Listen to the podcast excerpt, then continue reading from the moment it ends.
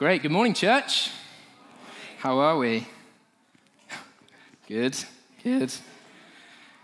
Great. Well, yes, as Johnny has very kindly introduced me, my name's Sam. I'm part of the team here at Trinity, and it really is a joy to be with you this morning. Like Johnny and Amy, me and my wife, Mill, have been away on our holes. We've been away for over a month, which has been amazing, interrailing in Europe. But I've got to say, just this morning, there is no place I would rather be. And it's good to be back among family here and back in the great city of Nottingham.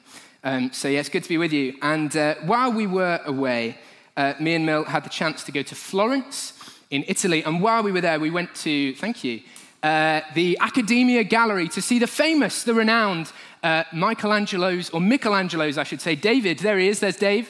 And I'll be up front, the fig leaf isn't original. I have utilized my Microsoft Paint skills this week to cover David's modesty there. But if you haven't seen this before, you don't quite get an idea of the scale from this picture, but this is over 14 feet, so double my height, way over double my height. Statue of David from the Bible by a famous artist called Michelangelo. Now, this was completed or kind of done from 1501 to 1504, so over 500 years ago, by a 26-year-old Michelangelo. I must say, when I learned that, I seriously reevaluated how my 20s are going. Seriously, oh my gosh. But it really is a masterpiece, and after 2 years of kind of relentless work on this statue, where Michelangelo supposedly slept and ate very, very little, he finally revealed it among people, and people were so astounded, they were so flabbergasted, insert your word of choice, by the quality of this piece of art. They couldn't quite believe it, and so they asked him, you know, Michelangelo, how'd you do it? And he supposedly, as the tale goes, replied with these words. He said, very humbly, I just released the right sculpture from the right block of marble. I just released the right sculpture from the right block of marble. Easy as that. So go home, there you go, get a block of marble, have a go. And still today, this sculpture is considered to be one of the finest pieces of art ever to be created in human history. It truly is just astounding if you can see it. But while we were there, me and Mill kind of elbowing our way past the thousands of tourists who visit it each day, as you can imagine, there were another set of sculptures in this same room, actually, which really caught my attention. There they are, called Michelangelo's Prisoners, if you can see those. Now, these essentially, you can probably tell, are a collection of Michelangelo's unfinished works. And seemingly so, it looks as if the figures themselves, you can just make out, are kind of trying to escape, trying to push out from the blocks of marble from which they're being carved from, right? It's quite an astounding image, and so much so, actually, that it's claimed today, perhaps rather conveniently by the tour guides, that Michelangelo intentionally left these sculptures unfinished. It's not just that he couldn't be bothered. In order to illustrate and symbolize the universal human struggle for freedom, to be our truest selves, to be the masterpieces, the Davids that God has made us and is making us and will make us to be. Quite a profound image, I think. Now, a few weeks later, after seeing these statues, I was in the south of France, spending some time with Millie's family. It was amazing. And I was snoozing by the pool, as you do. And Millie's father, James, my father-in-law, wonderful man, was reading a little book next to me. It's this book, actually, by someone called Brother Lawrence, and it is called The Practice of the Presence of God. I would highly recommend it to you, contend that you read it today. And he turned to me on his adjacent sunbed, and he said, oh, Sam, can I just read you some of this book? As you do, you know. So, of course, to my father-in-law, he said, yes, of course, read as much as you would like. I am eager to listen. And he read these words to me. I believe they'll be on the screen as well, from Brother Lawrence here.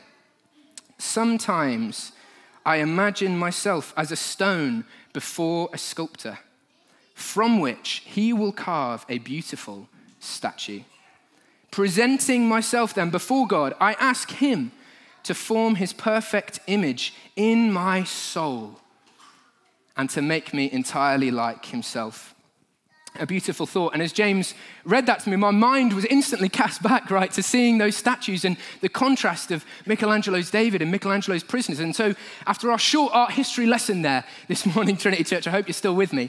My question for us this morning, what I want us to consider, is how might we, as people, as a family, as Trinity Church Nottingham today, like Brother Lawrence, learn to present ourselves before God and allow him, the master sculptor, to chip away at the blocks of stone and marble which can constrain and constrict us and free us to be our truest selves and the masterpieces he's made us to be. And I'll, spoiler alert, my answer today for us is surrender.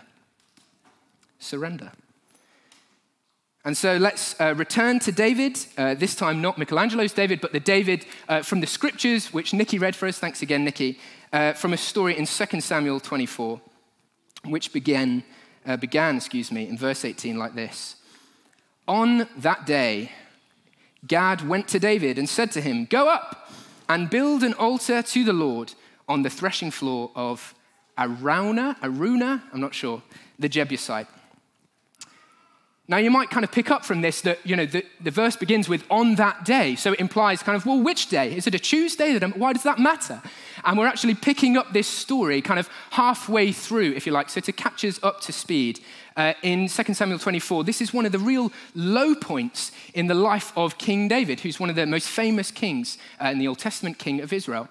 And he has, just previously to this reading, disobeyed God. And rather than trusting in God for deliverance, for protection, for freedom, he has decided to build up, to puff out his chest and build up Israel's army. You know, this is the David who, as a young shepherd boy, takes on Goliath, right? The giant, you know the story. And rather than trusting in kind of military prowess, he doesn't even take the right equipment with him. Instead, he takes a measly slingshot and his radical faith in God for deliverance. You know, this David, the same David who, as I read this morning in Psalm 20, writes, "Some trust in chariots and some in horses, but we trust in the name of the Lord our God alone." Well, this David doesn't quite live up to that in this story. So much so that due to his own sin and choice, if you read the full chapter, a plague breaks out among the people of Israel, and thousands upon thousands of people are dying. This is a serious, serious issue, serious low point. And in this moment, on that day, in verse 18, as we pick up, something happens. There's a turning point in this story. Something clicks for David as he has a conversation with Gad, the prophet.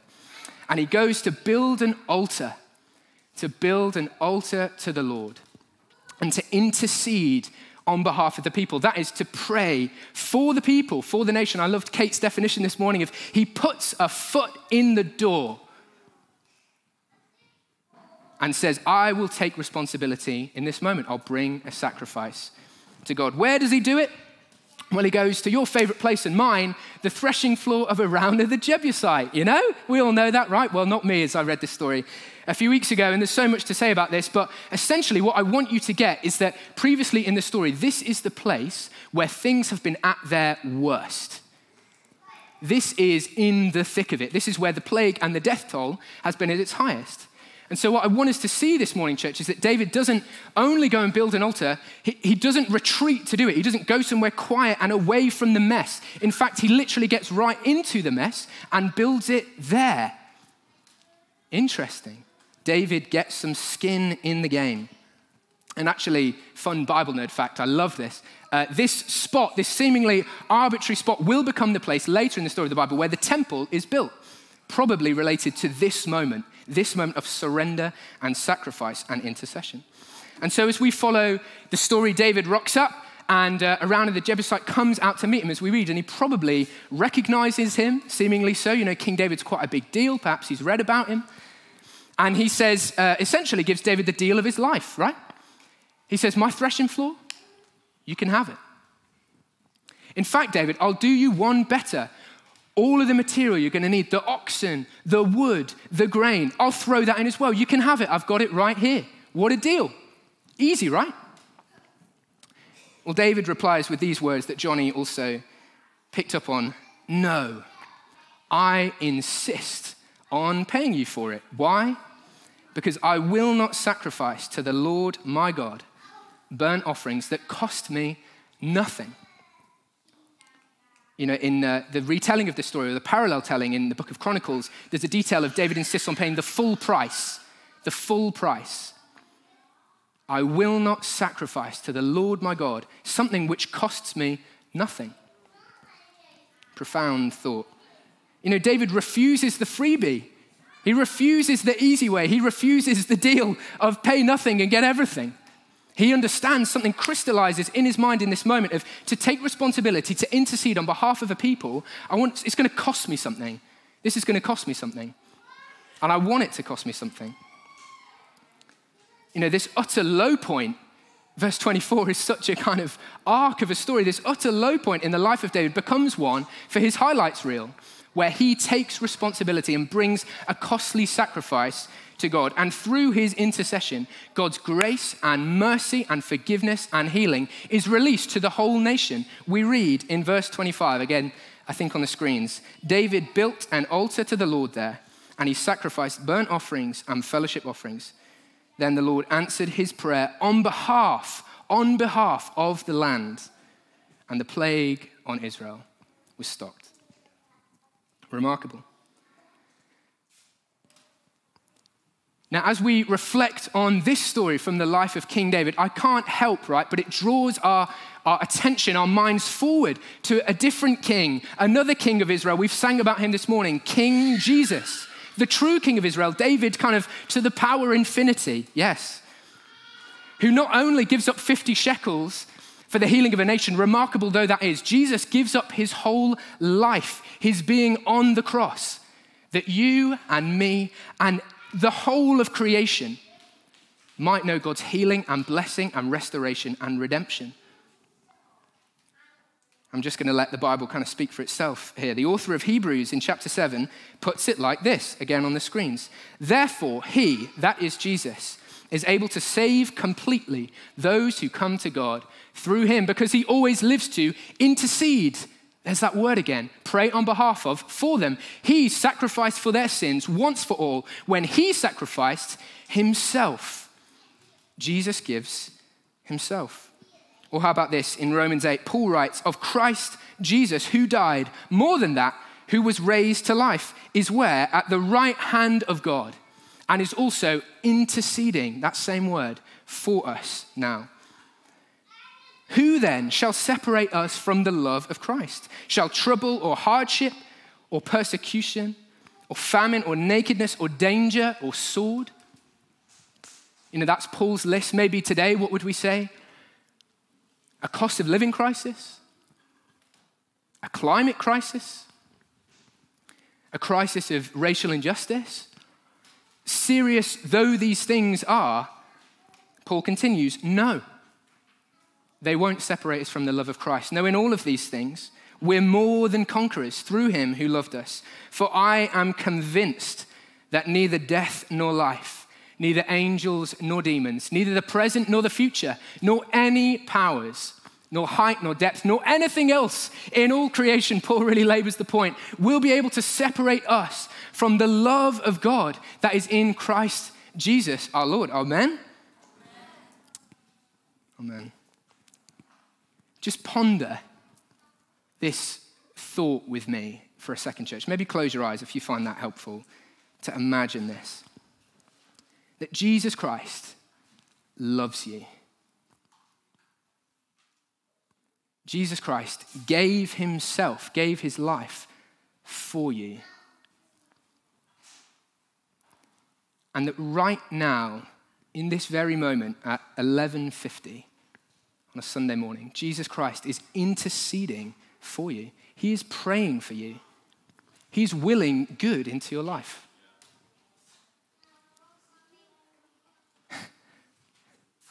What a beautiful, mind-blowing thought. And so what does this mean for us today, church? Well, Jesus calls us to follow him. Nikki also read to us from Mark 8, where Jesus says these words. He says, whoever wants to be my disciple, my follower, must deny themselves, take up their cross, and follow me. Why? For whoever wants to save their life will lose it. But whoever loses their life, whoever sacrifices, whoever surrenders themselves to me and for the gospel, will save it, will find it, will live the life which is truly life. The way of Jesus, church, is the way of surrender. The way of Jesus is the way of surrender. Letting go, relinquishing control. Giving God your yes, which only you can give, in every area, every aspect, every relationship, every situation in your life. That challenges me to my core. And so, church, how might we today, like Michelangelo's prisoners, do you remember that picture? How might we learn to free ourselves from the blocks of marble, the things which constrain and constrict us, the things which weigh us down, the things which concern us? Surrender. How might we learn to present ourselves to God like Brother Lawrence and allow him to chip away at us, to make us into the people he has made us to be, our truest selves, to become more like his very self? Surrender. As we head into September, church, and Vision Month, all that lies ahead of us, I contend today, I humbly hold before you the claim that there is no better posture, there is no better way to go into that than utter surrender to Jesus. What would costly sacrifice look like? What could it look like for you today?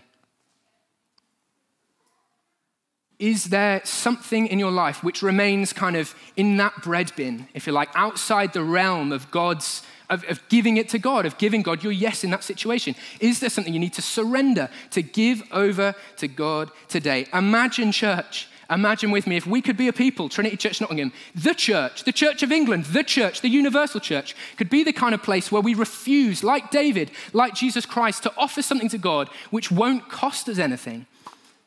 That we offer everything we have, our whole selves, our whole beings, so that we might see through that intercession healing and peace and renewal and joy and the kingdom of God established everywhere on earth as in heaven. Surely that is the church on fire, a church surrendered, and the city alive, a city healed. So, church, this morning, I invite you with me to surrender again, maybe for the first time this morning, maybe for the nth time, to Jesus and all which he has won for you, his love for you, to receive it, not to grasp. This is not trying harder, this is letting go, receiving the love of Christ again this morning. And in doing so, how can we not offer our whole selves, our whole lives, back to the God who gives us his very self? Amen.